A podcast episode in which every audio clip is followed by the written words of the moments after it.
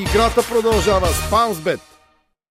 Здравейте, това е спортният подкаст на BTV. В днешния епизод ще си говорим за може би най-наболялата тема от последните няколко седмици. Войната в Украина засегна абсолютно всички аспекти на нашия живот, включително и спорта. Затова и днес ще си говорим за нея през перспективата на футбола. Събеседникът, когато поканих за това, е много подходящ, тъй като е живял в много от бившите съветски републики, основно Украина и Русия. Човек, когато аз много уважавам, не само заради развитието му в спортната кариера, но и заради човешките качества, които притежава, а те днес са много важни, тъй като този конфликт трябва да облечем точно в човешки образ, за да го разберем, може би, най-добре. Веселин Бранимиров е мой гост в За спорт хората без клишета. Веско, здравей, много, много ти благодаря, че си тук и направи а, така, а, този реверанс към нашия екип да ни гостуваш. Здравейте и благодаря за поканата. А, кажи ми първо как си, оттърси ли се от всичко, което ти се случи? Ами, благодаря, да, добре съм сега, но искам да кажа, че така около 10 на 12 дни след прибирането ми, наистина имаше много голямо влияние. Това, което видях там и почувствах, а, събуждах се сутринта рано в 6 часа, веднага следях новините, по цял ден звънях на своите колеги, които са в Украина. Те пък ми предпредаваха, когато са звъняли на свои колеги в други градове и така нататък. И общо взето целият ден живеех с а, Украина и вечер също, след като заспиваха всички в къщи, аз продължавах да следя до последно но така от няколко дена усещам, че трябва, може би и аз да престана с това нещо, защото не е много добре, нали, като цяло за мен. Освен това и следя постоянно и новини и малко е натоварващо. Сега ще бъдем честни с нашите слушатели и зрители. Ние поддържахме връзка почти през цялото време, още като избухна конф... войната. се чухме, ти беше на път, след това като се прибра и докато пътувайки, те усетих, че беше много мобилизиран. Просто разсъждаваше напълно рационално. След като се прибра в София, усетих м- неспокойство в теб, напрежение. Все едно хем ти е отлекнало, че си тук, хем обаче вътрешно те тързае страшно много случващото се. Имаше ли нещо такова? Ами да, имаше такова нещо. А... Извинявам се. Значи, по време на пътя, наистина бяхме мобилизирани всички, цялата група, която пътувахме а, имахме някакъв адреналин, който ни държеше. И нашата единствена цел беше да стигнем граница. Граница, независимо, аз тогава го казах, независимо коя. Дали полска граница, дали румънска граница, дали молдовска, просто някаква граница, за да попаднем в по-безопасно място. И дори така споделях и после с приятели, когато пристигнахме на границата в, на румънската граница, а, имаше едно разстояние, ние спряхме колата на около 6 км от сам, самата граница. Аз не съм усетил как тези 6 км сме ги изминали пеша, за какво време и, и просто това ни водеше. Това искам да кажа, този адреналин много ни държа. А, това нещо, а, неизвестността, какво може да се случи всеки един момент нали, от а, това, което започна в него ден. И и така, после след прибирането, прибирането ми, а, наистина бях много неспокоен, но също време пък а, първото нещо, което направих, да разбера има ли някакъв а, пункт във Варна, в моя роден град, за помощ на украински бежанци и така нататък. Още на следващия ден а, отидох там, а, разпитвах а, от какво имате нужда и така нататък. Помогнах по някакъв начин в този пункт. После отидох в друг. Оставих си номера на телефонния номер. Ако имат нужда от транспорт да закарам някой до някъде и така нататък. Просто наистина бях първите дни много неспокоен, под много силно влияние на това нещо и може би за първите два дни различни шумове, които чувах, ми влияеха негативно, мога да кажа. Това е защото аз не мога да кажа, че съм присъствал на някакви а, супер бомбардировки в Украина, но а, сутринта, когато се събудих, беше първо от а, шум на военен самолет, което чух в просъница. И след а, няма и 5 минути жена ми, ми звънна и ми каза, видя ли какво стана? И аз мислех, че сънувам това с шума на военен самолет. И викам си, сигурно това е истина, това, което и тя ми казва. И след това се събрахме на базата с треньорите около 10 часа.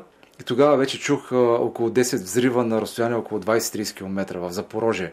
Тогава разбрахме в последствие, че това е военното летище бомбардирано. И може би те не много неща, но те ми повлияха. А представете си всички останали хора, които са преживели в много по-тежка степен това нещо, а и допълнително после целият стрес за пътуването по границите и така нататък, това е наистина, наистина е много тежко. Аз сега усещам, че ти все още си емоционален, връщайки се да. там. Колко често всъщност превърташ този сценарий? Ами ако не бях тръгнал на време, тъй като 2014 ти си в Крим, тогава не тръгваш на време. Не. Сега, още при първите сигнали за нещо опасно, ти тръгна. Кажи ми, какви стъпки предприехте а, веднага след като събрахте с треньорите, какво решение взехте и какво се случи? Ами, ние след като се събрахме на базата, нас ни предстоеше пътуване за матч. Ние имахме матч в Западна Украина – а, което беше около 1100-200 км разстоянието. Трябваше да го прелетим с самолета. Но нали, стана ясно след като станаха тия първи бомбардировки, че нали, няма как да има матч. И решихме така. А, по принцип те въведаха моментално военно положение, което означава, че а, мъжете украинци от 18 до 60 годишна възраст не могат да напускат страната. Това е едно.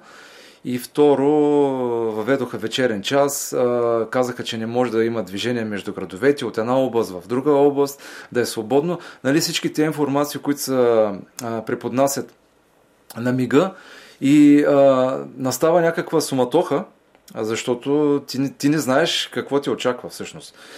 Но тук искам да отворя една скоба. Колкото бях спокоен, ако хората, които са следили моите интервюта тогава, аз предния ден давах интервю за български медии и казах, че нещата са спокойни, че ние се готвим за матч и така нататък, че отиваме.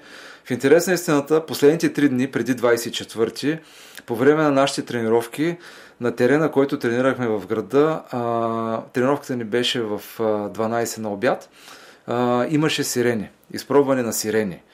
И аз така тогава викам си, защо пък тези сирени сега всичко уше наред, нали? Но имаше такова изпробване до последно. И всъщност това се оказа най-лошото, което можеше да се случи. Аз ти слушах тогава интервюто за колегите от да. Дарик. Наистина ти звучеше спокоен. Очаквахте дори да стартира шампионата, да, да играете. Връщате се от подготовка. Някои хора, украинци, които бяха там, казваха дори а, ние някои бяхме на дискотека, бяхме на ресторант. Mm. И знаеш, се събуждаш и живота ти се преобръща. Та, така си беше. Аз, аз си бях приготвил багажа за, за матча, за следващия ден. Всичко бях си приготвил дрехите. А, нашия дублиращ отбор а, замина а, същ, предния ден, т.е. на 23-ти той замина с автобус за Западна Украина и всичко си вървеше по план. Но това събуждане, което обясних преди малко, просто наистина беше много. И аз моментално останах, събрах си не знам, това е някаква интуиция. Инстинкт. Инстинкт възоснова на това, което бях преживял в Крим 2014 година. Тогава никога няма да забравя, а, тогава работех с Ники Костов а, в Таврия Симферопол. Никой няма забравя думите му. Той казва, давайте да се събираме багажи, да се махаме от тук, нищо добро няма да излезе от това нещо. И аз му викам, тогава си спомням, не, не, не, всичко ще е наред. Аз тогава по-млад, нали, с, така да кажем, с почти 10 години. Не, не, всичко ще е наред, оптимист. Ще оправят нещата за един-два дена, всичко ще се оправи, няма страшно, нали, дайте да останем, нека да си довършим до край работата, така е професионално и така нататък. Обаче в последствие това нещо въобще не се оказа така. Обаче те те послушаха, останахте. Да, и ние останахме. Ние останахме, продължихме да работим, дори без пари. Отбора го напуснаха почти всички чужденци. Те бяха предупредени. Имахме, а, имахме английски треньор във втория отбор. Той беше предупреден от Ми-6 да напусне незабавно страната. А, същия този треньор имам интересна случка по-нататък, може да я разкажем в разговора. Той сега е помощник треньор на Брендан Роджерс в а, Лестър. Охо, и, ще разкажеш? Да. И а, имахме шведски национал, който също моментално напусна, той беше със семейството си и още куп други чужденци. И фактически ние останахме 13 човека полеви играчи само на тренировка, плюс двама вратари и ние треньорите. И даже мога да кажа, че това беше, въпреки че бях 4-5 години прекъснал вече с футбола като футболист, това беше в периода, който набрах супер добра форма като футболист, защото трябваше да запълвам бройката в а, тренировките. И така едно малко отклонение и после след връщането ми вече май месец, заминах с ветераните на Черно море да играем матч в а, Турция. А, искам да ви кажа, че просто бях в супер невероятна форма. Взимах топката от нашата врата, стигах с дрибъл до, до противниковата врата. Нали, ветеранския футбол не е някой, кой знае какво голямо ниво, но получих предложение веднага след мача от а, президентът на местния отбор да стана играещ треньор на, на отбора. Нали? Това беше така една интересна случка, но аз бях наистина бях влязъл във върхова форма. И за мъжки футбол професионален си се подготвил. Да, но а, да се върна пак на това, което почнах. Ние останахме. Три месеца работихме, изкарахме си до край а, първенството. А, там се блокираха всичко летища. Да, влаковете се движиха, но те бяха проверявани постоянно. Проверките траеха много дълго. Какво представляваше една проверка? Ами, една проверка постоянно минаваха по... Ние почнахме да пътуваме с влакове понеже разстоянията в Украина са много големи, и минаваха, проверяваха цялото купе. Нали, когато видят, че това е футболен отбор, нали, по-минаваш леко като проверка, но проверката се осъществява, проверка на документи, багажа, ако има нещо съмнително. Просто военни хора имаше вече във влаковете, военни хора с зелени униформи, без никакви инициали. Това беше Крим тогава. Летещата, гарите. Тоест напрежението се усеща. Усещаше се, да. Усещаше се пред всички военни подразделения в Симферопол, което е столицата на Крим. Имаше по няколко военни машини, дали танк с бронетранспортьор или нещо от този род. Те стояха пред всяко а, поделение и закриха въздушното пространство, закриха небето над Украина. Нямаше как да се приберем, дори да искахме вече. Единственият вариант беше някакси чрез с влак, но ние решихме да останем, да си довършим работата. И след приключване на всичко, вече като се успокоиха малко нещата и се прибрахме в България. Ти каза за английския треньор, когато е, който е бил предупреден от техните служби, но вас никой не ви предупреди, нямахте информация как, какво, с какво разполагахте като фактология. Не, тогава нямахме никаква информация. Смисъл... Обърнахте ли се към наше посолство, наши служби? Доколкото се сещам, не се обърнахме, защото ние взехме решението просто да останем. Тря, ако бяхме решили да тръгваме, трябваше да го направим на първия, втория ден. Аз и затова сега а, предприех това решение и този път си казах, а, а, отидох при старши треньора, при Виктор Скрипник, отидох при генералния директор, той също беше там и аз им казах, а, съжалявам, господа, просто а, решението ми е да напусна в момента и това ми е желанието. А, това нещо вече веднъж съм го минавал. Имам усещането и чувство, че трябва просто да напусна в момента, защото тогава беше що годе мирно, така да кажем, ня, нито имаше бомбардировки, нито имаше някакви насилия или такива а, действия. А сега говорим просто за бомбардиране на 15-20 места по цяла Украина. Това вече няма, няма как да, да, е, да е добре. И затова беше моменталното ми решение да, да напусна Украина. И как стана, да се върнем на, на въпроса как стана всичко това, с един футболист от нашия отбор. А, той той е харватин и той се свърза с... А, понеже ние нямаме кола, аз нямах личен автомобил в а, Запорожие, той също нямаше. Ние си имахме осигурен транспорт, който всеки ден не взимаше от а, домовете и ни караше до базата за тренировка, а в останалото време ползвах такси. И ние решихме с него, че трябва да, да намерим начин да, да отидем някъде, в смисъл до някоя граница. Аз веднага се свързах с българския консул в Одеса, звъннах му, той ми каза, ако можете по най-бърз начин, елате в Одеса, а, тук вървят маршрутки границата с а, Молдова, която е. И те са постоянно на всеки час. Ако не можете да се качите в тях, ние ще ви съдействаме и така нататък. Аз му казвам, аз няма как просто в момента да, да дойда до Одеса. Почнахме да мислим други варианти. Аз звънях на генералния директор, нали, обърнах се към него, можете ли да ни помогнете, можете ли да ни дадете някакъв автомобил, да го оставим до някъде. Мислехме вариант дори да си купим автомобил за някаква малка сума, да караме с него до границата. Просто почват ти минават много мисли през главата, но трябва да действаш бързо. И в същото време. А, тогава той звъна на треньора на Днепър, на Днипро едно, който сега се казва отбора, а, Игор Йовичевич. той също е харватин, той е с собствен автомобил и му звънна и той му каза, ние сме така и така четири коли, а, имаме място в а, две от тях, мисля, че са останали две свободни места и те, те ни казаха, ако искате, намерете начин просто да дойдете близо до Александрия. Ние вече сме тръгнали за Александрия, намираме се на един хотел близо до Александрия и ако искате, елате, има места за вас. Но не взимайте много багаж, защото няма много място в автомобилите. И така, ни пък за наш късмет, нашия директор на детската школа е от Александрия и това, което казах преди малко, че военното положение а, не разрешава да се придвижиш от една област в друга. Но неговата регистрация беше в Александрия. Затова той а, каза, аз се прибирам вкъщи и ако искате, елате с мен, ще ви откарам до Александрия. И така, стигнахме до Александрия, малко преди Александрия, в един хотел, те ни чакаха. А, пренощувахме там, защото не искахме да пътуваме вечер, а и вече имаше а, полицейски, в смисъл час, такъв комендантски час, вечерен. След а, 8 часа не можеше да, да, да се движиш. Пренощувахме там и на следващата сутрин тръгнахме в 6 и половина сутринта. Тази група от 4 автомобила, около 12 човека бяхме вътре и тръгнахме посока Западна Украина. Такава беше идеята първоначално. Да отидем на полската граница. Но в движение, което и разказах и преди това, просто ни звъннаха и казаха, че някакъв мост, който е по пътя за границата с Полша е бомбардиран и не може да се мине през него и коли се връщат от там в обратна посока. Тогава ние решихме да тръгнем към румънската граница. И цялото това нещо е едно напрежение и едно движение по пътищата, едни не, дълги колони от автомобили, хора не спазващи правилата за движение, защото са изпаднали в паника и искат по-бързо да стигнат до някъде.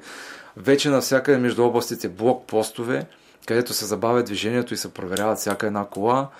И това нещо просто е, не е много, как, как да кажа, тежко е за, за преживяване, но както казахме в началото, бяхме се събрали, бяхме се мотивирали, все пак ние сме спортисти, треньори, трябва да, да умеем да се справяме в такива трудни моменти и да носим отговорност за хората, които са с нас, а с нас имаше а, близо 7 или 8 футболиста от различни националности, а, трябваше да носим отговорност за тях, да можем да им помогнем да стигнат до границата.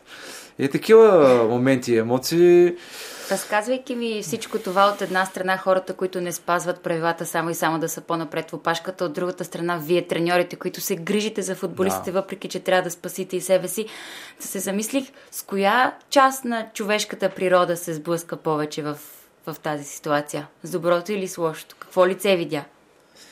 Ами, в нашето поведение ли? Смисъл, цялостно, в, цялостно. Оглеждайки се така отстрани, ако можеш сега на един стоп кадър да погледнеш ситуацията и да се замислиш Ами, запечатани са ми 5 или 6 момента от а, този ден, първия, като цяло. Аз ги споменах. Събуждането ми сутринта от този самолет, който чух, след това бомбардировката, която чух на далечина 20 км, целият този хаос, цялото това пътуване и а, точката на всичко беше пристигането ни на границата. Когато видях а, хилядите хора, а, семейства, които се разделяха. Това нещо никога няма да го забравя. Това нещо просто ми е останало в очите. А, разказвам го на мои приятели, преживявам го всеки път по, по такъв тежък начин, защото това е много страшно. Имаше една кола спряла на бариерата. Преди първа кола беше преди да отворят граница. Тя не знам поради каква причина беше затворена. А, в 7 часа сутринта я отвориха бариерата и казаха давайте. И нали знаете, в смисъл пашката е голяма, тя е 6-7 км от коли, почват някои свири, искат да мине първа кола. Да, но тази първа кола шофьора е жена, до нея е седнал мъже, на задната седалка е детето. Той започва да я целува, един път връща се, втори път, трети път, целува си детето. Жената вече те не могат да се разделят, той не може да я остави. Тя се обръща, обърна се посока мен, където аз бях на 3-4 метра от нея просто и, и потекоха сълзите. И това, нещо, това, това са нещата, които няма да забравя от, от целият този ден, тези два дни, първите, които бяха. И те са ми много, много силно ми се запечатаха като цяло. И затова а, затова изживявам така по, по тежък начин все още всичко. Знам за какво става въпрос. И а, много от хората, с които говоря последните дни, не мога да го разберат това нещо, защото не са били и си мисля, че това са, това са някакви кадри. Мисля, че това е някаква електронна игра, може би си мисля, че единия напада другия, единия презема другия и всичко е някаква а, шега. Те наистина не могат да разберат колко, колко голяма е трагедията на тези хора, на украинците и колко милиони съдби просто за нула време се срутиха животи, гради, които са ги градили с години, апартаменти, ако щете създаване на семейство, деца, всичко просто рухна за един ден. Просто за един ден рухна в Украина. И това е много тежко. И видях лошата страна. Войната е най-лошото нещо. Не знам дали има нещо по-лошо от това. Това е въпрос, на който едва да. ли има двузначен отговор, тъй като всички искаме мир, всички искаме да сме да. щастливи. И единственият извод, който реално можем да изведем е, че най-много страда обикновения човек. Най-много и от двете да. страни на барикадата страдат обикновените хора. Ти си живял и в Русия, живял си и в Украина, живял си в Крим, където е смесено населението, където да. а, тръгва този конфликт през 2014 година в Луганск, в Донеск. Всъщност Зоря Луганск е от Луганск, но тренирате в Запорожие заради военни военния конфликт, нали така? Да, точно така е. А, доста голяма част от нашия щаб, така да кажем, или персонал, и медицински персонал, доктора беше от Луганск, двамата масажисти бяха от Луганск, а, част от селекционерите в клуба, те са от Луганск и някои от играчите също бяха от Луганск. Значи те веднъж са преживяли да започнат живота си на нула. Колегата, другия помощник треньор, той пък е от Донецк. Той е той е имал прекрасен живот в Донецк.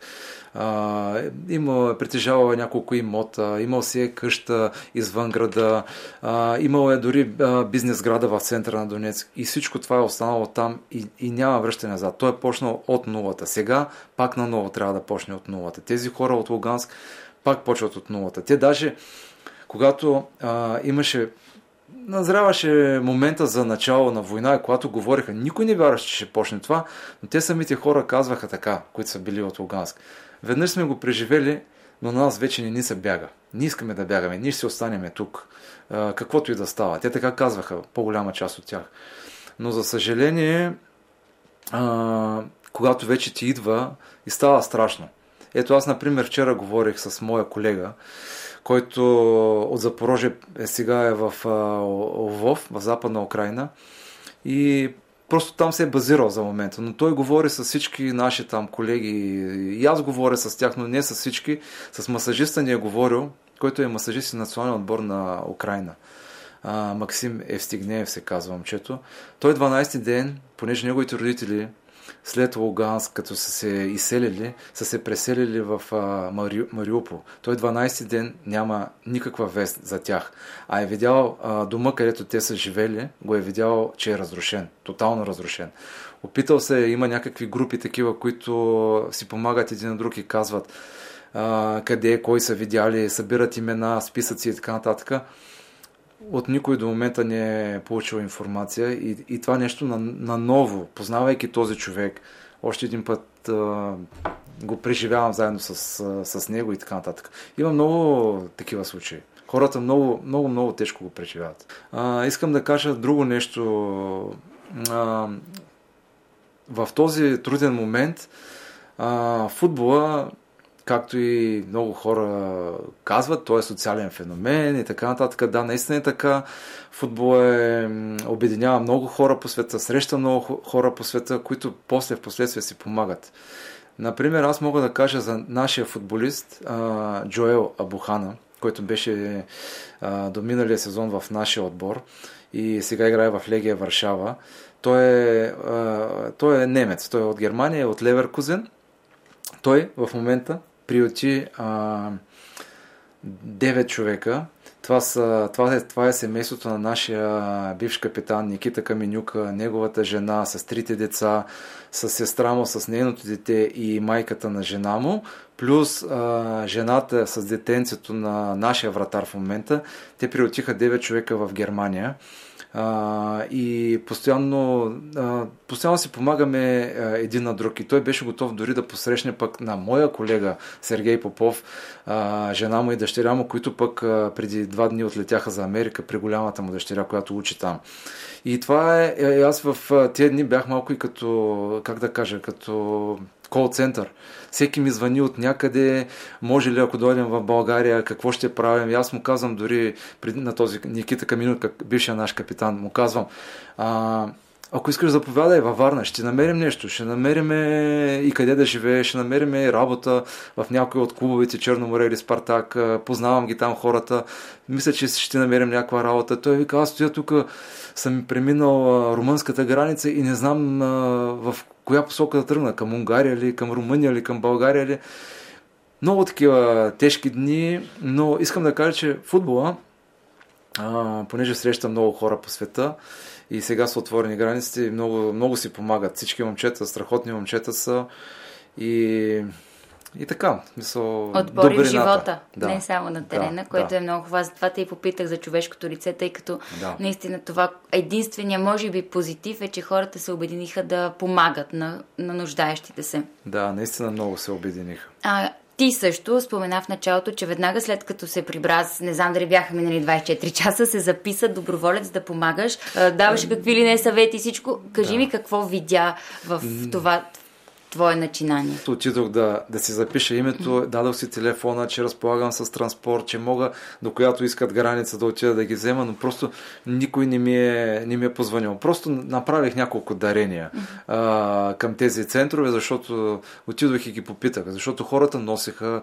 различни неща и те казват, вземете това, вземете термобелио, например, купете памперси за децата, купете бебешка храна и такива работи. И отидохме с жена ми и занесахме помагаме. И, и пак ще носим. Пак ще носим и ще помагаме. На който можем, ще помагаме. Спомена жена ти, кажи ми как реагира тя, когато се прибра и какво е било в нейното сърце. Представям си, тя го е живяла още по-тежко. Тя много се притесни. В интерес на истината, аз както казах, тя беше човека, който ставайки за работа сутринта, включвайки новините и така нататък, виждайки това нещо, тя ме събуди и ми, първа ми съобщи новината но тя в продължение на тези почти три, три денонощия, в които аз се прибирах, наистина много тежко го преживя. Аз се опитвах да я успокоявам през цялото време. Имахме връзка през цялото време нали, за наша радост. Връзките бяха нормални по време на пътя. И много тежко го преживя и така малко и като се прибрах, вече и тя се поотпусна. А, сега, понеже ние сме доста време разделени, тя няма възможност да бъде при мен. И аз просто се радваме един на друг, че сме живи и здрави. Тя е най-щастлива сега, да, да. че най-накрая си вкъщи. Да. А, за да стигнем обаче до тук, за едни има добър край, за други те първа предстои една огромна неяснота, ти спомена, но за да се стигне до тук, всеки конфликт си има своя генезис. Ти живейки в Крим, а, с какви взаимоотношения се сблъска и какво видя там на място между хората в а, тяхната комуникация, в техния живот? Имаше ли напрежение изобщо? Тогава в Крим а, нямаше кой знае какво напрежение, защото всичко стана много бързо и много тихо. Аз а, не знам да какво се дължи това нещо, но нямаше никакви военни действия, така да кажем, което да е напрягало хората. Имаше един единствен митинг, който беше с местното население, рускоговорящото и кримските татари, които живеят там и държат доста от бизнесите в туризма в Крим. А, това беше една вечер, просто имаше някакво напрежение, някак, някой хвърли някакви бутилки, няколко порезни рани имаше сред хората и това беше, но следващия ден нямаше нищо такова. Но пък много бързо се организира някакъв референдум, който тогава се гласува дали е бил легален или не, аз не знам, но на този референдум се гласува, че Крим трябва да се отдели от Украина. За Донецк и Луганск винаги са били, както и Крим, части от Украина, но така се случиха нещата, че влязаха някакви войски, непонятно какви, определяйки се за Народна република Донецк и Луганск. Не знам, за мен не е много ясно това нещо, но това нещо провокира по-нататъчен конфликт. Влизай, на влизането на такива войски а, провокира по-нататъчния конфликт, който и до ден днешен тле и се смята, че това е а, причина за започване на военни действия. Това е моето мнение. Да. То реално се случи всичко след а, протестите Евро, така наречените Евро, да. на Евромайдан, а, когато всички украинци в столицата протестираха срещу решението на президента да не подпише споразумение с Европейския съюз за присъединяване на Украина. Но знаем, че е, Луганск, Донецк, Крим винаги гласуват в противоречие с останалата част на, на Украина на избори. Да. Може би това също до някъде е провокирало. Ами, а, мога да кажа, че този Майдан, така организиран, не беше причината единствено и само а, за това, че са отказали да влязат в Евросъюза. Да, това беше повод по-скоро. Това беше повод, но а, в тези, тези времена, тези години на живот, а, тогавашната власт, това е от колеги, които са били по отбори, които, примерно, техните президенти са имали бизнеси крупни с земеделие и така нататък. Тогавашната власт е, е оказвала някакъв натиск на големите бизнесмени за приписване на бизнеси, на вземите 25% за те поставят, за мен са 75%. Това ви го казвам от първо лице, от а, играчи, които, а, които са били в отборите на техните президенти. А, моето обяснение е, че това нещо е а, провокирало някои от хората в Украина, крупни бизнесмени, олигарси да се обърнат към помощ, може би към някоя по-голяма сила, а, не Русия естествено, да им помогне да не продължава това нещо, което беше тогава. Това много хора не го споменават и не, и, и не го говорят. И като прибавям, че аз не искам да влизам в политиката, да. но президента, бившия Порошенко, е собственика на фабриката Рошен. Да. Нали, ако хората не знаят, сега могат да го разберат. И не знам какво се е случило точно, но това също беше една от причините да има а, недоволство да. на големите бизнесмени Също в Украина. Пред, преди Порошенко Янукович беше така фигура призната от да. ООН като пример за най, един от най-корумпираните а, лидери на държави. Може би, аз не го знам това нещо, но казвам факта, което така, съм беше чул от първо лице. Там, да, да. да. Добре, ние да не навлизаме да, така в политически, да, да, да си да. говорим за спорт и да, отражението нека. на тези неща от спорта, но това, което ти каза за президента на клубове е интересно, тъй като те са хората, те са хората с парите. Да. А, добре, споменавайки това, как се развива футбола в Украина, с какви средства разполагат клубовете и каква ще е загубата, колкото и цинично да звучи в момент, в който някъде загиват хора, да говорим за това, но това също е аспекта на, на тази война. Каква ще, е какви ще са загубите за играта? Ами,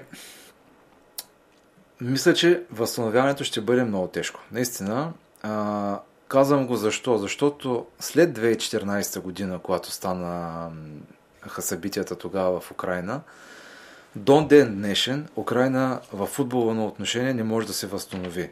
Едва тази година се усещаше и всички говориха за следващата година, че за първи път от почти 10 години следващата година ще бъде най-силна в украинското първенство. От към бюджети на клубовете, от към селекционна политика, от към подобрения в инфраструктура и така нататък. Много отбори с амбиции се появиха и много президенти с амбиции се появиха отново. Казвам, за да разберат хората а, колко падна украинския футбол. В нашия отбор в а, Таврия Симферопол, например, вратаря, а, взимаше заплата 80 000 долара на месец. Казвам го.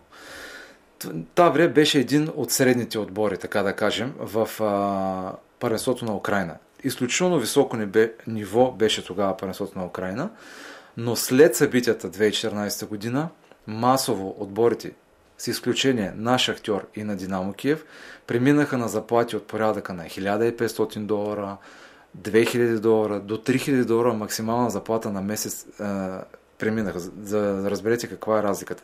И това нещо постепенно в годините, постепенно, постепенно, докато се възстановяваше държавата, започна да се е, вдига финансова, финансовата вия, вия прак на отборите. И за това си мисля, че сега, след всичко това, което се случи, изключително трудно ще се възстанови е, от към финанси, говоря, украинския футбол, защото това е в основата да има успех. Но тази ситуация преди 8 години, която беше, тя пък спомогна.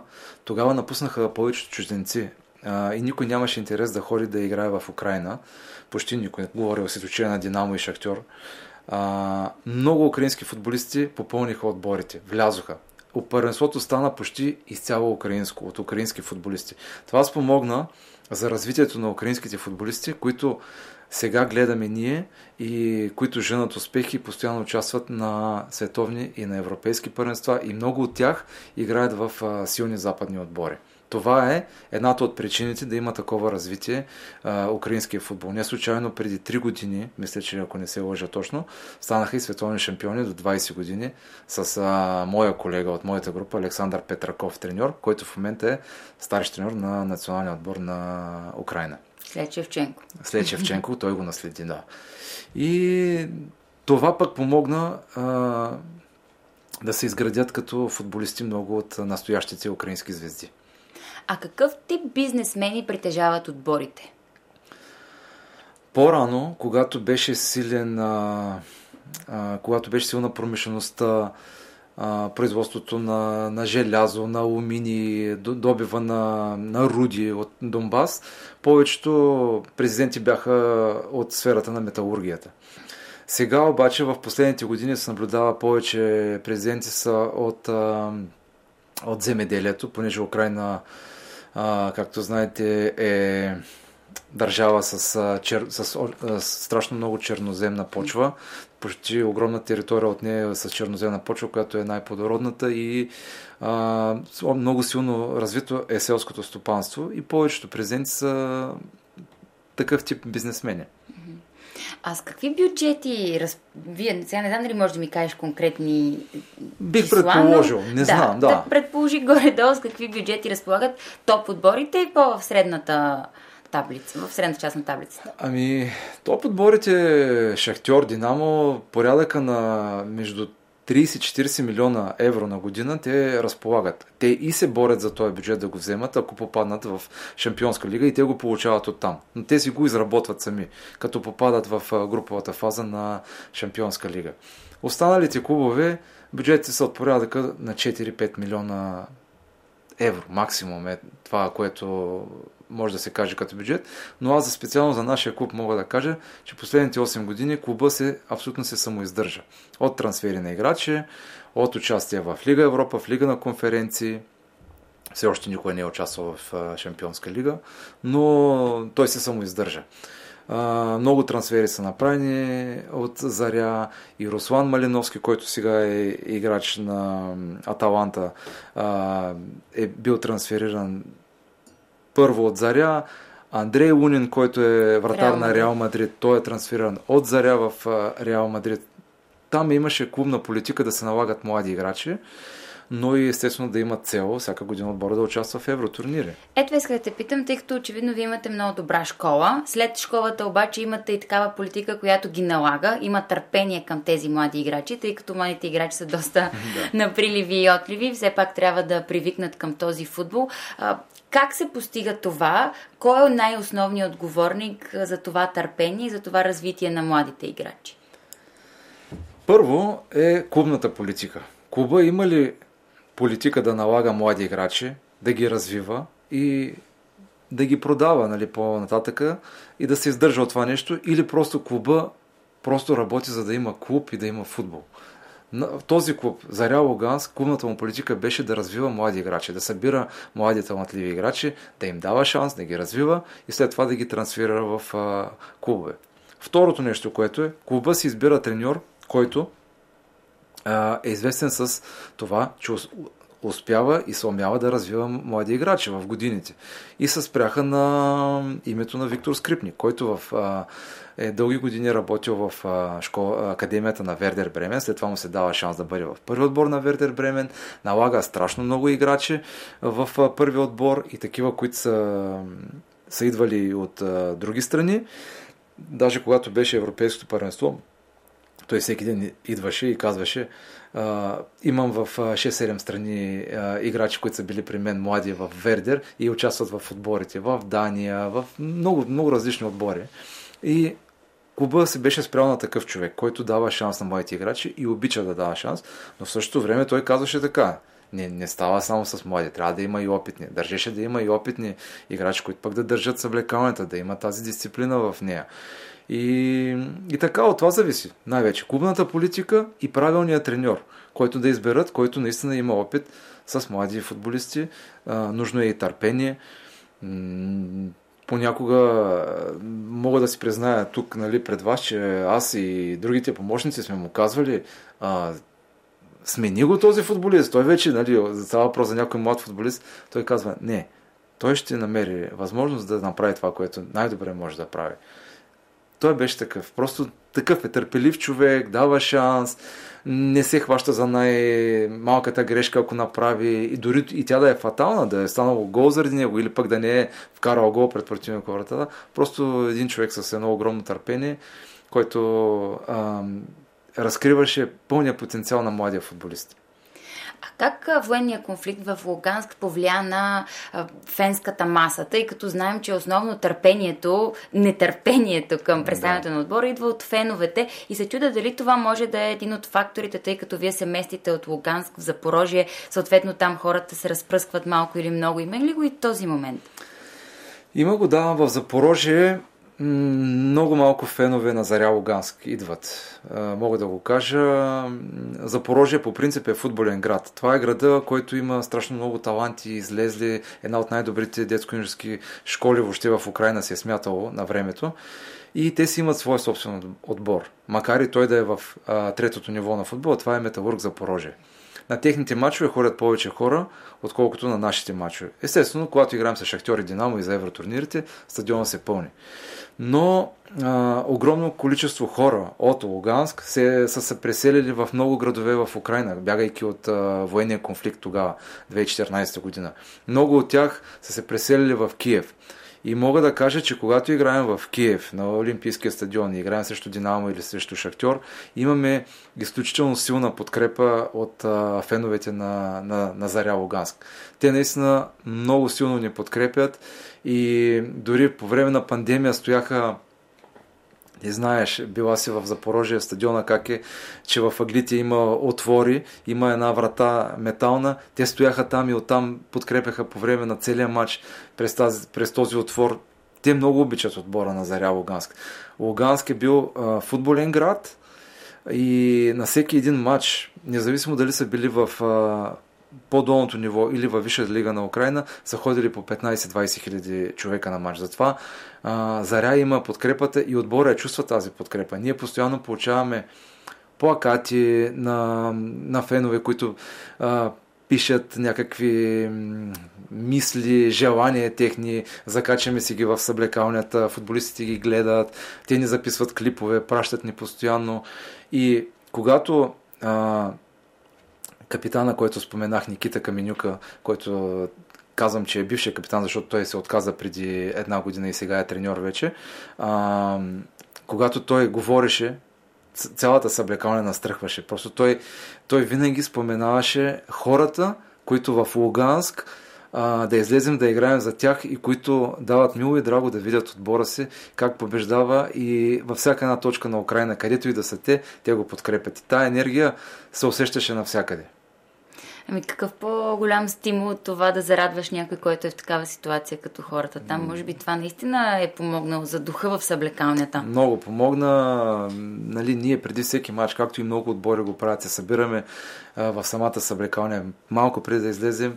А, наистина ви казвам, аз настръхвах от а, думите на капитана на отбора.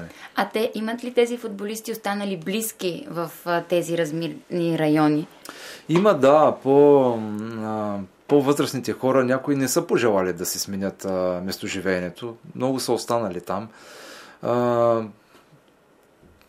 пригаждат се начина на живот. Първоначално си е било парична единица гривна, както си беше в Украина, защото това си беше част от Украина. След това постепенно е наложено парична единица рубла да бъде, само стоки на руски язик в магазините. След това в последствие им се обещават пенсии които да се взимат от Русия, трябва да си смениш паспорта да е руски към Руската федерация. Е такива едни неща, които а, много хора, когато почнат да ми спорят на среща и да казвам, и аз казвам, постави се на, на, на тяхно място. Ти би ли го направил това? Ти днес си българин, а утре идва някой тук и ти казва, смени си паспорта, за да получаваш пенсия, еди каква си от еди къде си. Ти ще го направиш ли? Сигурно някой го прави. Следващия гледа от него и той го прави, ама има и такива, които не биха го направили. За какви други истории си чувал? Какви са проблемите, с които хората в тези региони се сблъскват? Това, което мога да кажа, моя колега Сергей Попов, другия помощник треньор, той наскоро си беше да си оправя някакви документи в Донецк. Първо, че транспорта до там е много тежък. Те минаваха през Беларус, влизаха. Нямаше как директно да влязат през, а, директно в а, а, тези републики. Минаваха през Беларус. А, много дълги опашки, много проверки, блокпостове. И когато отива там, той си оправя някакви документи и му сервират от а, тяхната там община или как се казва, не знам, че той е, е загинал преди 8 години. Те му казват, Сергей Попов е загинал преди 8 години. Той казва, как? Аз, ето му, аз съм жив. И три дена ходи по разни институции, той е обявен за, за загинал, за за, че, че не съществува такъв човек вече. Защото искаше да си оправи там някаква документация, не знам в какво беше свързано. И той ми каза, аз отидох за два дни да си оправя тази документация, останах още 4-5 дни, за да мога да ги оправя тези неща, да докажа, че не съм аз този човек, който е загинал и така нататък. А, той е горе-долу там 20-30 години, имат разлика във възрастта с това момче, което е загинало със същото име. И такива проблеми. Това е един от проблемите, който знам. За други нямам някаква такава информация. Но... Ние изобщо не си даваме сметка но... всъщност за такива чисто злободневни неща, да, които те да. трябва да решават. Затова трябва да се радваме на мира, който имаме и да го спазваме и да, се... да го съхраним, да бъде. Никой не трябва да се стига до война. Да, категорично съм съгласна с теб. Ние подхванахме темата за промяната на футбола в Украина. Връщаме се, разбира се, към отношенията между хората, тъй като това съпътства всичко и смисъл е там хората и отношенията между тях. Но освен, че финансово се променя, изобщо клубовете като цяло се, се променят, а, нивото, казващи, се променя заради това, че повече украинци влизат. Географията също се променя, тъй като в Донецк има доста отбори, Шахтьор, Металург, Олимпик, Олимпик Зоря, да. четири само мога да, да преброя. Да, за Таврия в Крим, да. където ти си работил, тя, клуба тотално изчезна. Севастопол беше другия клуб от Крим, който участваше. Ангел Червенков беше треньор на Севастопол. Да. А, как изобщо сега функционират тези отбори? А, Шахтьор къде, къде тренира? Метеорг мисля, че са в Киев, ако не се лъжа. А, значи... Не, Шахтьор са в Харков. Не, Шахтьор бяха в Харков, mm-hmm. а, но те винаги са се базирали в Киев. Те просто играеха мачовете си в mm-hmm. Харков, но преди две години приеха решение да преминат изцяло в Киев. Там е... А, те построиха нова академия те си построиха база за първи отбор и ползват Олимпийския стадион в Киев като а, свой стадион, след като от Харков преминаха в а, Киев. Олимпик Донецк също по същия начин. Те се преселиха в а, Киев, там а, работиха, там а, играеха своите матчове. Те ги играеха на стария стадион на Динамо Киев, който е в центъра на, на Киев. Валерий Лобановски се казва стадиона. Там си играеха матчовете. И, а, но, но, тях, но тях вече ги няма. Също те прекратиха участие а, миналата година. Металург Донецк а, се казваха Стал, преминуваха отбора и те също се преместиха в Киев. Също бяха наели една база, ползваха стадион на Оболон, един от кварталите, който е обстрелван. И... Но те също не съществуват вече като отбор.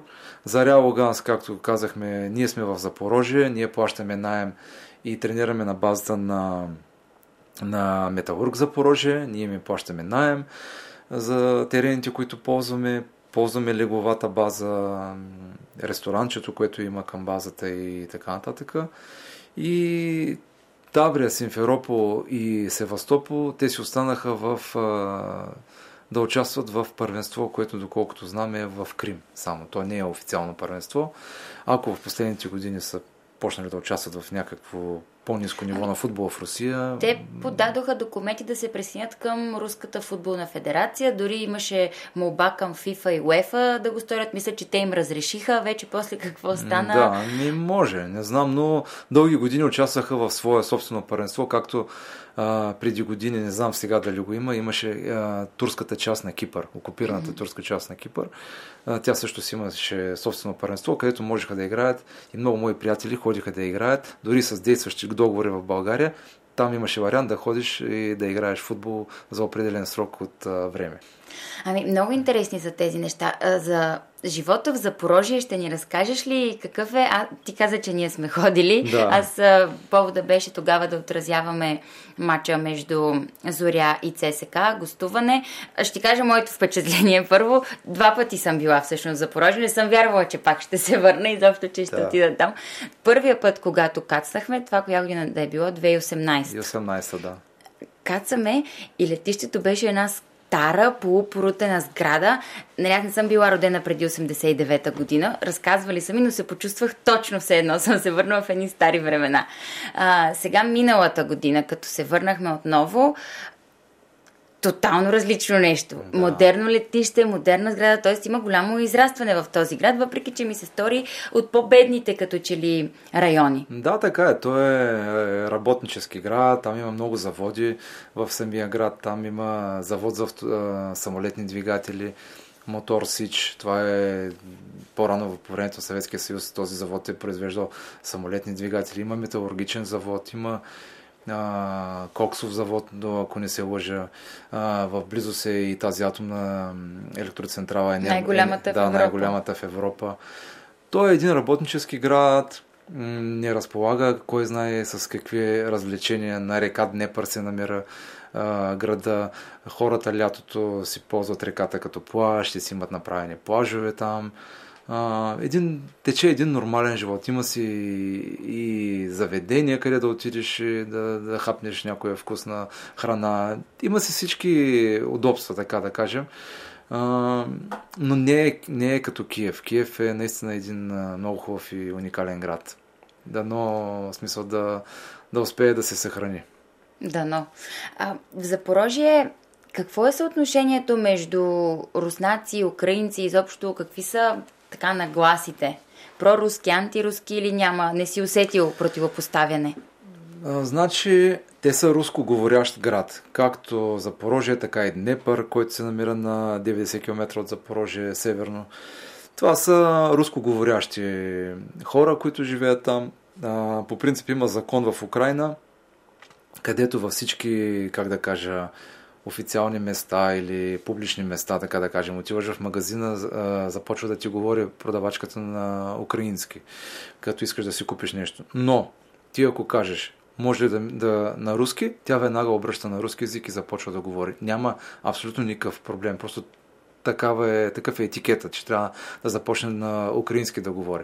Никой, на никого не е правил забележка, че говори на руски или нещо от този род, да му забранява някой да говори на руски. Такива неща не съществуват и не са и съществували и няма и да съществуват, защото хората, това си им е техния език, който харесват. Но от това произлиза сложността на тая държава, Украина, така да кажем.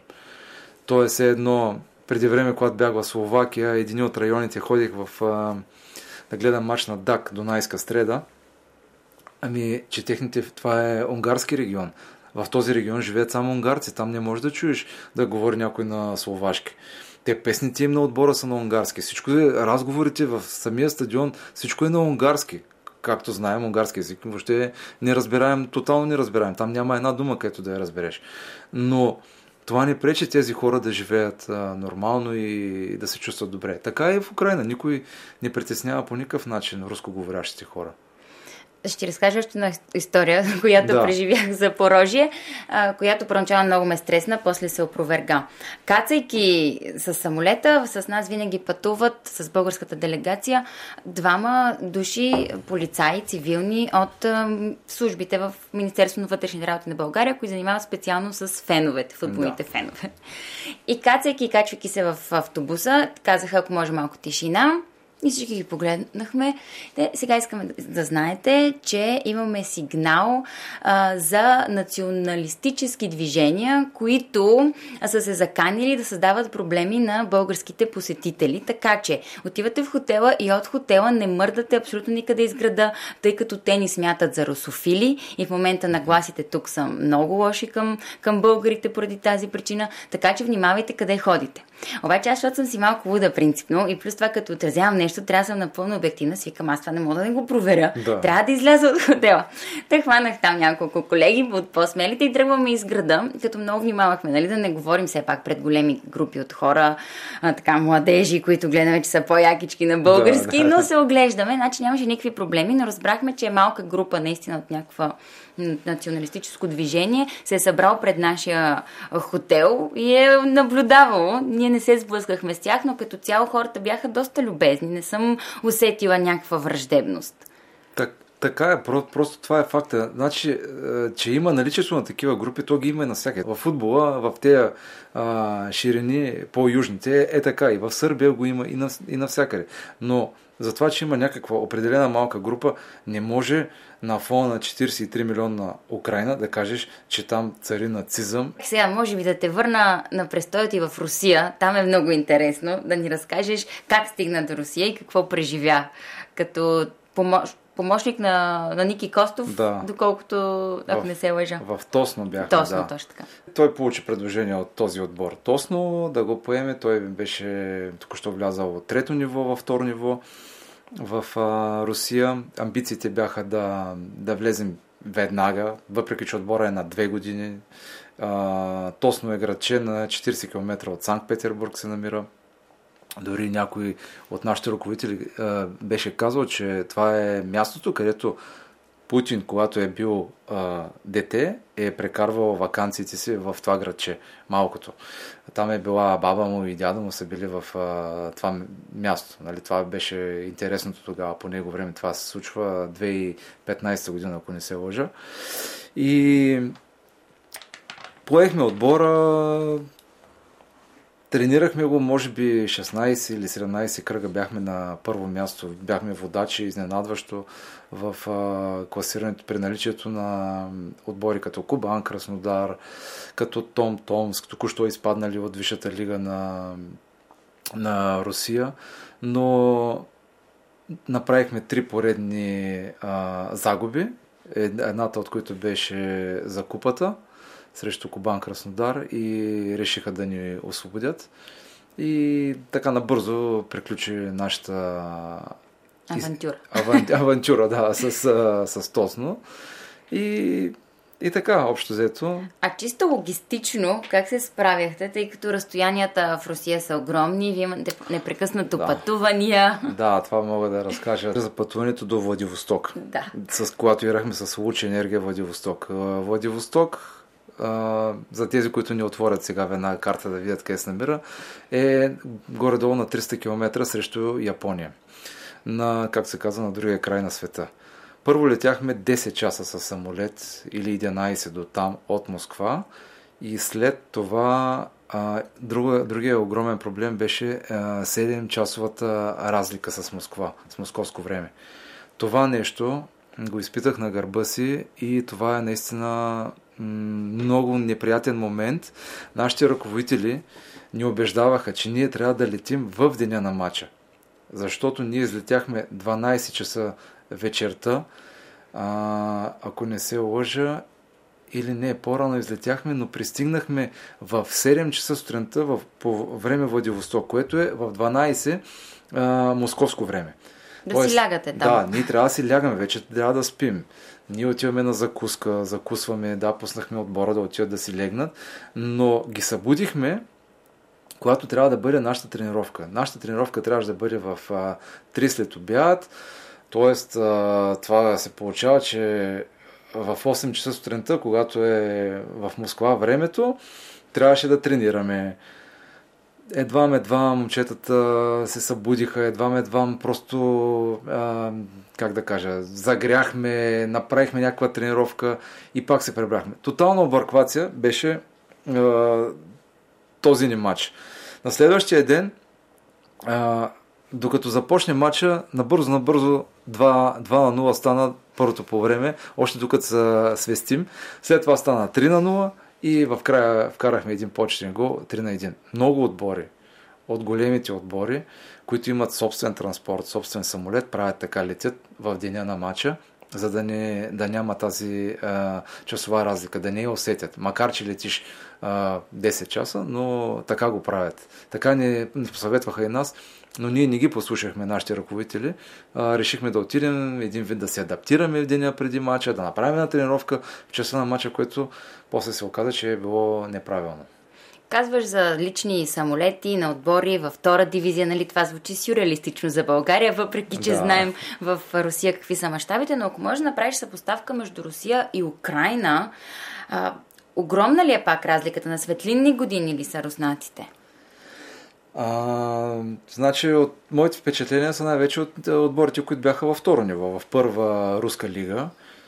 Имаше отбори с много големи бюджети там. А, говоря нали, за Томск, за Оренбург бяха тогава, за тези, за Кубан Краснодар. А, не бих казал, че е много голяма разлика с тези отбори, които видях.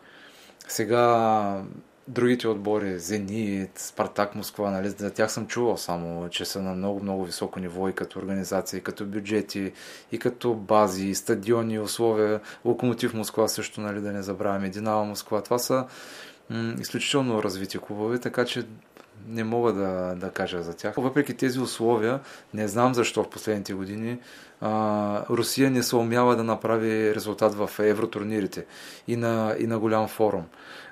Изключвайки нали, световното първенство, на което бяха домакини, където стигнаха в малко по-преден етап. Но на клубно ниво, въпреки огромните бюджети, които имат, не се умяват. За момента украинските отбори, са, не че съм работил там, но се представят по-добре това в това питам. отношение. От футболно естество, дали и каква би била разликата? Ами и в Украина има чужденци, и в Русия има чужденци. Не знам. Не знам каква е причината и, и защо, но украинските отбори а, имат повече успех. Не мога да, да определя защо. По принцип футбол е а, игра на резултат. Имаш резултат, имаш успехи, работиш, нямаш резултат, си аут. Това е. Ето ти казваш 4-5 милиона евро е вашия бюджет, подозираш Да, не е в много а, голям. Зоря. Да. А, в същото време идва клуб от България, ЦСК, който така според мен те се зарадваха, когато ви изтеглиха в жребия. Да, да, да. Смятаха, че ще сте един от съперниците, с които ще се справят, но не успяха нито първата, нито втората година. Отстранихте ги. В първата, да кажем, че имаше леки съдийски отсъждания, които Да. натежаха в ваша полза, без да ми се сърдиш, обективно не се погледнато. не. Кое надделява? Кое отличава украинския футбол и го прави по-добър от българския? А, украинския футбол, не знам, но украинския футболист се отличава много. Значи, е, това са едни момчета, които винаги във всеки ден дават 100% от себе си. Никога не съм чул един да измармори и да каже тренер, що днес тренираме това, е, какво е това бягане, е, какви са тези тренировки, нали, което е много често срещано и аз като съм бил треньор в, в България, съм го чувал това нещо. Това нещо го няма при тях. Той може да умира от болка, може да му е много тежко, но никога няма да каже нищо. Просто са такива, просто са наистина а, големи мъже са тези, тези момчета и, и може би на това се дължи сега този дух, който го имат, който ги обедини, нали, за жалост, пак споменаваме войната, но като цяло са такива. Лесно се работи с тези момчета, винаги дават 100% от себе си, винаги а, уважават а, съперника, уважават партньора, с който играят, уважават треньора, приемат а, мнението на треньора и така. Мисля, лесно се работи с тях. Другото нещо, което отличава, което искам да кажа, е динамиката в играта. И винаги го казвам, може да ми се обиждат съдиите и така нататък, но нашите съдии много накъсват играта. А, това е ра, е един път и втори път нашите футболисти много симулират по време на играта. Това е другия голям проблем. Тези два проблема, ако се изчистят, както, например, давам пресен пример с последния матч, който гледах, Левски с а, Лодогорец. Много ми хареса съдийството, на съдята. Много ми хареса поведението на, на играчите, които нито за миг а, никой нито симулираше, нито пък съдята малки такива фалове, които имаше, а, просто ги подминаваше с лека ръка, защото това е съвременния европейски футбол. Оттам идва динамиката в играта, оттам идва а, заряда в играта. Това е много важно да се промени. А, не само в мъжкия футбол, дори на ниво юноше. Моите синове, като ми бяха на гости, а, понеже един тренира футбол сега в Нефтохимик в Бургас, той вика, татко, какви са тия сблъсъци тук на ниво, нали, 19, там, 18 годишни. Какво става съдята, защо не свири фал? И аз му казвам, татко, това е. Това е европейския футбол. По този начин са. По този начин има динамика, по този начин не се накъсва играта. Мисля, че това е основният проблем на, на нашия футбол. Иначе, като таланти, като добри футболисти, имаме всичко. Имаме всичко. Много съм склонна да се съглася с теб, въпреки че да. проблема ни е доста широко обхватен, но със Така е. сигурност това Но това прекъсване нещо- мен като фен Да. ме дразни. Да. Просто на, всяк, на всеки 3 секунди наистина а, те прекъсват заради някакви фалове, повечето несъществуващи, които нищо им няма нали, на тези момчета. Да. Къде от всички тези места си бил най-добре прият? По принцип, навсякъде. Навсякъде съм бил добре прият, но може би в Грузия мога да кажа, в Тбилиси, когато бях главен треньор на Академията на Динамо Тбилиси, бях много добре прият от грузинците. Те са много сходни така по менталитет като нас. Тук искам да кажа, че това пък е държавата, в където съм виждал най-много таланти, най-талантливи деца, където съм виждал на едно място събрание. Значи такива таланти невероятни съм виждал в Грузия, където просто а, никъде на, на други места не съм ги виждал. Но при тях идва проблема с това, че не обичат да бягат без топка, с това, че някой път ги мързи да направят нещо, за това, че някой път а, си позволяват да отговорят на треньор или не спазват а, дистанцията и така нататък. Малко са по-освободени, но са невероятни таланти. Просто невероятни. Да, обаче таланта без работа Да. не става. Не става, да, да, да, да. Това е интересно, че там си срещнал най-талантливите Да. деца. А най- най-хубаво място за живеене беше в Рига, когато работих. Това беше наистина един прекрасен град, просто страхотен град. Да, много Там е се се приятно. чувствал наистина много добре. Истинска Европа, така да кажем. И в същото време всичко не е много космополитно. Има Не. уют на малкото Да. градче, но пък всичко е подредено, чисто, което и мен Да. много ми хареса. много хубаво беше, да. Всъщност там работиш с Виктор Скрипник, там Да. ви почва съвместния път, въпреки че се запознавате в Вердер Бремен. Той е Да. първият украински а, треньор, който тренира отбор в Бундеслигата. Предполагам, че много може да се черпи от него. Разкажи ни за съвместната ви работа. В Рига постигате страхотни успехи. Да, а, имах щастието да се запозная с него в периода, мисля, че беше 2017 година. Период, в който аз бях без работа няколко месеца, 6-7 месеца. Обикновено в такива периоди гледам да отида някъде и да гледам тренировки, да общувам с треньори от други държави, нещо да добавя към това, което съм научил до момента.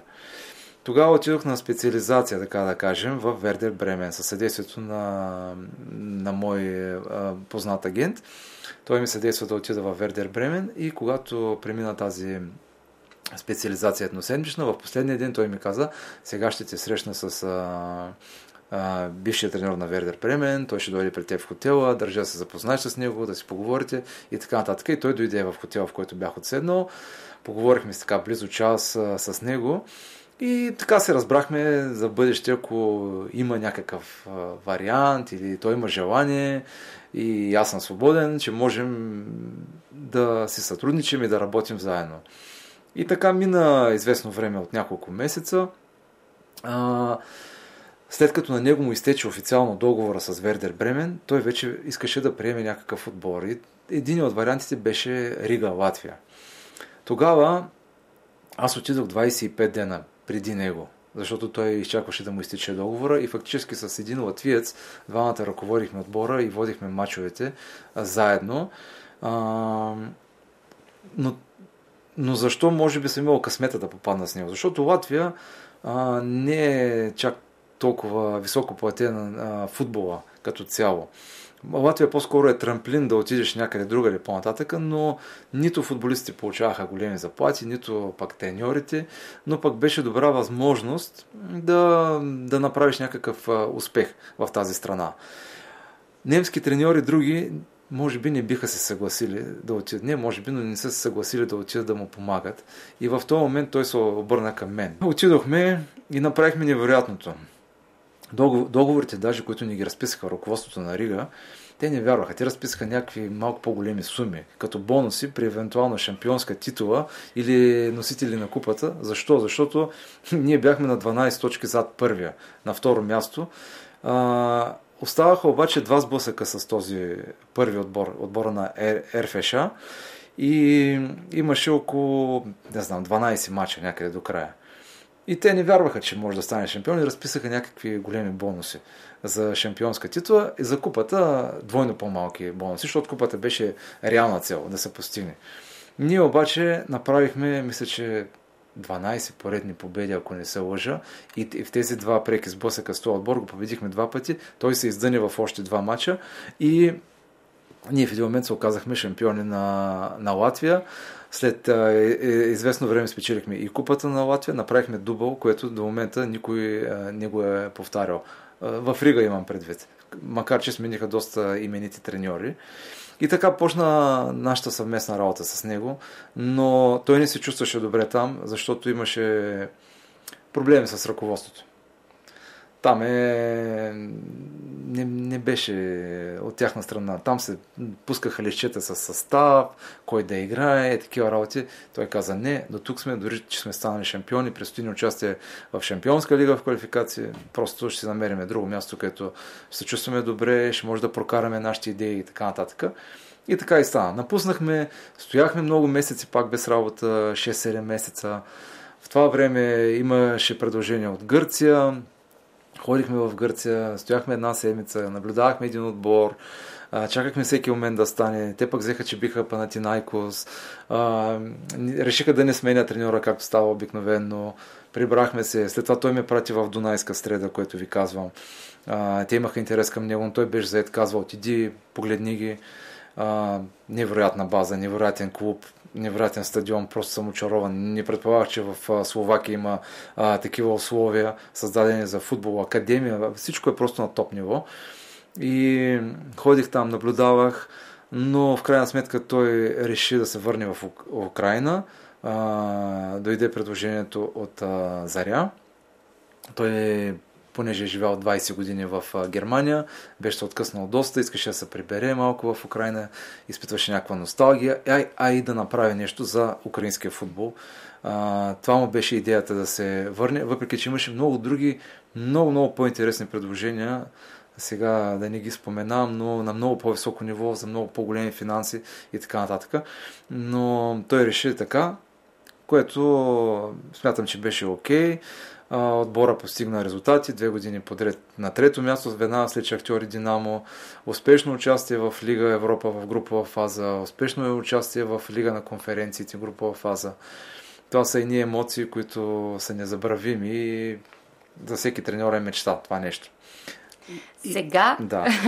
предстои ли ви пак съвместна работа? За него, между другото, имаше спекулации, че ще се връща в Бундеслигата, че има интерес а, към него. Предполагам, че ти ще го съпътстваш или говорили ли сте? Какво, какво ти предстои на теб? Ами, сега, ние имаме действащи договори. Каквато и да е ситуацията, действащи договори до 30 юни а, 22 година. Те все още действат. Всеки се надява по-бързо да свърши това нещо с войната и да изгрее, както се казва, светлина на нашата улица. Но всички украинци в момента са в Украина. Треньорския щаб, кондиционният треньор, другия помощник, треньор, треньор на вратарите, както и Виктор Скрипник, те се намират в Украина. Въпреки, че той има немски паспорт не, и може да напусне Украина, не желая да направи това нещо и остава там. Много хора го правят, Също така пример е и треньора на Шериф Тераспол, който до а, Юри Вернидуб, който е баща на нашия централен защитник Витали Вернидуб, който исторически успехи постигна с Шериф Тераспол и до преди 4-5 месеца побеждаваше Реал Мадрид на Сантьяго Бернабел. Той се върна и да помага в, в войната. Те го мобилизираха, той е, просто иска да защити родината си, така да кажем. Много хора го правят. Духа на украинците е много такъв а, силен, боен, така да кажем. Това нещо ги обидени за очудване на много хора, но това ги обидени. И затова планове за момента нямаме никакви. Той е там, намира се там и никой не знае до кога ще се намира там. Всеки се моли просто час по-скоро да свърши това нещо. Аз едва преди 2-3 дни почнах да се замислям, отръсвайки се от това нещо малко, какво евентуално ако това нещо продължи по-дълго, какво правя аз? Нали, за да си задавам въпроса, нормално е. Дали да продължа самостоятелно някъде, дали да си търся някакъв вариант, където и да е той, е, или да чакам дълго време. Все още нямам отговор на този въпрос. Може би трябва да си починеш още да, малко. Да, мисля, че да, това е основното. И мисля, че трябва да намаля малко и да редуцирам колкото и да, да не искам, информацията относно Украина. Просто явно това ме натоварва и ме кара да го преживявам постоянно това нещо. Когато започна войната, ти очакваше ли такава консолидация и такова обединение на спортния свят срещу това, което се случва, срещу военните действия? Аз мисля, че това е най-нормалната човешка реакция. Друго не, не може да, да одобри някой а, такова действие, такова нападение. Аз мисля, че това е най-нормалната реакция на хората, които просто са съпричастни или съчувстват на украинския народ, така да кажем. Това е което мога да кажа и това, това ги накара да се обединят украинците. Но от друга страна аргументът е, че спортистите на Русия пък не са виновни за това, че един човек решава а, да предприеме действие и спорта трябва да бъде далече от политиката. Абсолютно, съм съгласен с това нещо. Това са а, като бивш спортист, това са множество часове тренировки, това са множество подготовки, множество лишения, невиждане с семейството, отсъствие от вкъщи с месеци наред, особено олимпийци, които се готвят и всеки знае, и предните ти гости, които са били тук, а, те, те го знаят най-добре, са го изпитали на гърба си. Съгласен съм, така е. Но просто света в момента а, се опитва всячески да, да спре по всячески начин тази война, което трябва да стане. Както каза ти, това е война и не е игра. И да, трябва да си дадем е сметка, е игра, че да. методите за справяне са всякакви. Да, да такива работи. Много ти благодаря. Преди обаче да ти задам последния въпрос, който е за книгите, типичния uh-huh. всеки път го знам, трябва да върна на английския треньор, който е помощник да. на Роджерс, каза, че имаш интересна история, не съм я забравил, искам да я разбера. Ами да, да, да, да, да, да. Точно така. Значи, когато се паднахме да играем с Лестър в една група за Лига Европа с Лестър, с Брага и с Аек от Атина, първият ни матч, дебютният ни матч и, и за нас като тренерски щаб в група в Азна Лига Европа беше срещу Лестър в Англия. По време на пандемията а, никакви зрители, стадиона е пусто, няма никой, един страхотен стадион. Но започвайки матча, а, аз вече сядам на скамейката и се обръщам към мен идва а, един от треньорите на Лестър. И гледам, първи момент не мога да, да си спомня точно кой е, но някой от нашите играчи ми подсказа, този треньор е, е работил в, а, в Таврия Симферопол на втори отбор. И аз веднага включих на момента и той, има, той, той се казва Адам Сандвар, като популярният холивудски актьор. И, и аз веднага само се прегърнахме. Адам, как си, нали, що си веднага се познахме. Много интересна история такава. А, след това го помолих даже за малкия ми син да, да ми даде фанелката на Джеймс Медисън, който той му беше идол на малкия ми син. А, много му харесваше неговата игра. А, продължихме да, да имаме контакт постоянно с него, пишем се, поздравяваме се. А, оказва се, нали, а, че той е бил от а, щаба на Раниери, когато са станали шампион. О, той веднага след Симферопол се е прибрал в а, Англия и не, не са минали няколко месеца и, и се е намерил работа в Лестър. И в последствие, когато идва Раниери, той е част от неговия щаб и е станал шампион на на Англия в този феноменален сезон тогава за Лестър, но просто а, едно пак малко отклонение за футболната топка.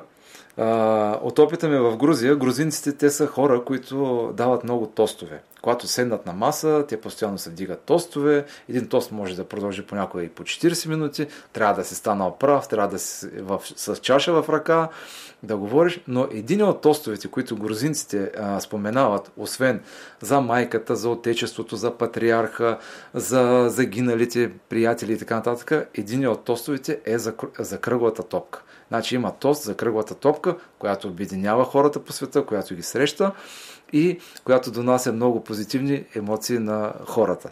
И това искам да кажа, че футболната топка така се върти както казва и Виктор Скрипник, в футбола винаги срещаш два пъти а, човек, с който си работил. Така че един от принципите ви запази добри отношения с всички, бъди коректен с тях, изпълнявай до край а, професионално задълженията си, защото в един момент пак ще срещнеш този човек, не го разочаровай. Точно това е една от характеристиките, които правят футбола всъщност такъв феномен, какъвто да. го познаваме. С това всички сме влюбени в тази игра. Да. Е, така виж да приключим позитивно. Да. с доброто в хората, тези, които се подкрепят и пак се срещат с добри чувства. Да. Сега, накрая винаги питам събеседниците ми за любима тяхна книга, която, която или са научили нещо, или им е било много интересно, която е променила живота им, няма значение. Може да си помислиш, разбира се за някоя, която ти е направила впечатление? Значи, веднага казвам, двете книги, които са ми променили живота и, и това ми са живота, това са Хотел и Летище. Тези две книги на Артър Хейли. Тези две книги са всъщност моят живот. Аз съм постоянно по летища, аз съм постоянно по хотели. Това е моят живот от а, сигурно 12 годишен. И обаче в най- така ярка степен това нещо го почувствах преди 3 години. Имахме квалификационен кръг а, за Лига Европа да влезем, като първият ни матч, а, първият съперник, който се падна, беше отбора на Еспаньол Барселона. Отиваме първи матч в Барселона. И ни настаняват в един хотел, който беше може би на около 20 етажа а, до летището на Барселона.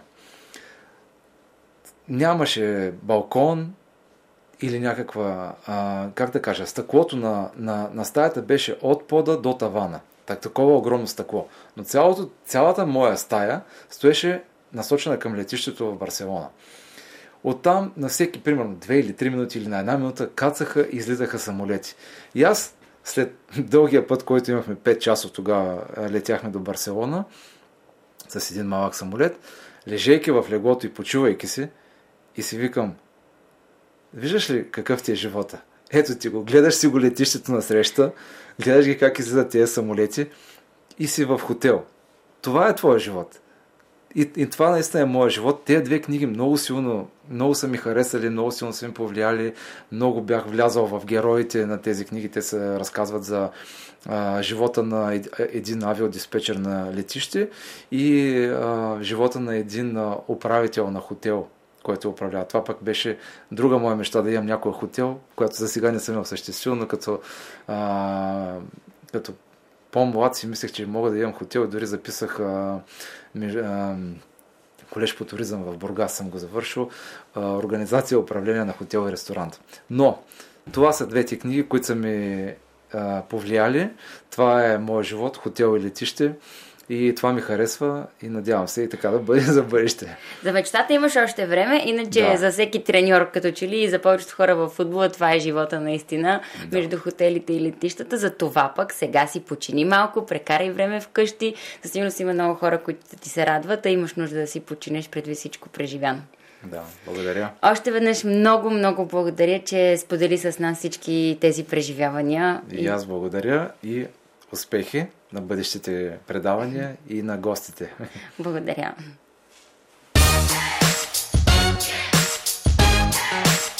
Играта продължава с Паунсбет.